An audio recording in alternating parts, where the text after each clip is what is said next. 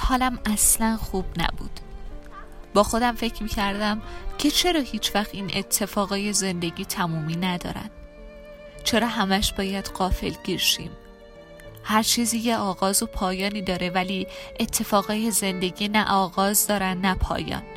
فقط باید اتفاق بیفتن. بعضی هم هستن که هیچ وقت اتفاق نیفتادن اما طوری تو خاطرات زنده میمونن که انگار اتفاق افتادن. تصمیم گرفتم یکم برم پارک تا حال و هوا عوض شه. اینجور مواقع رفتن به پارک بهترین راه فراموشیه برا من. وقتی رسیدم یه صدایی هم رو به خودش جلب کرد. مامان! مامان بیشتر حالم بده! مامان بیشتر! مامان!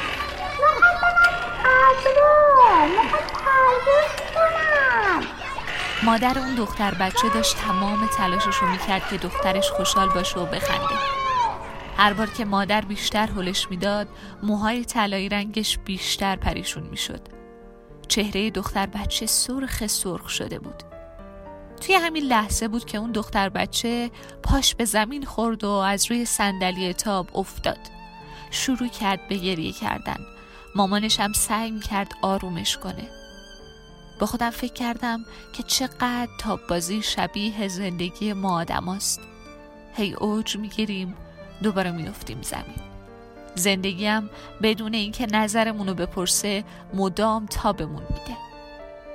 توی همین تاب بازی هاست که قد می‌کشیم و مو سفید می‌کنیم.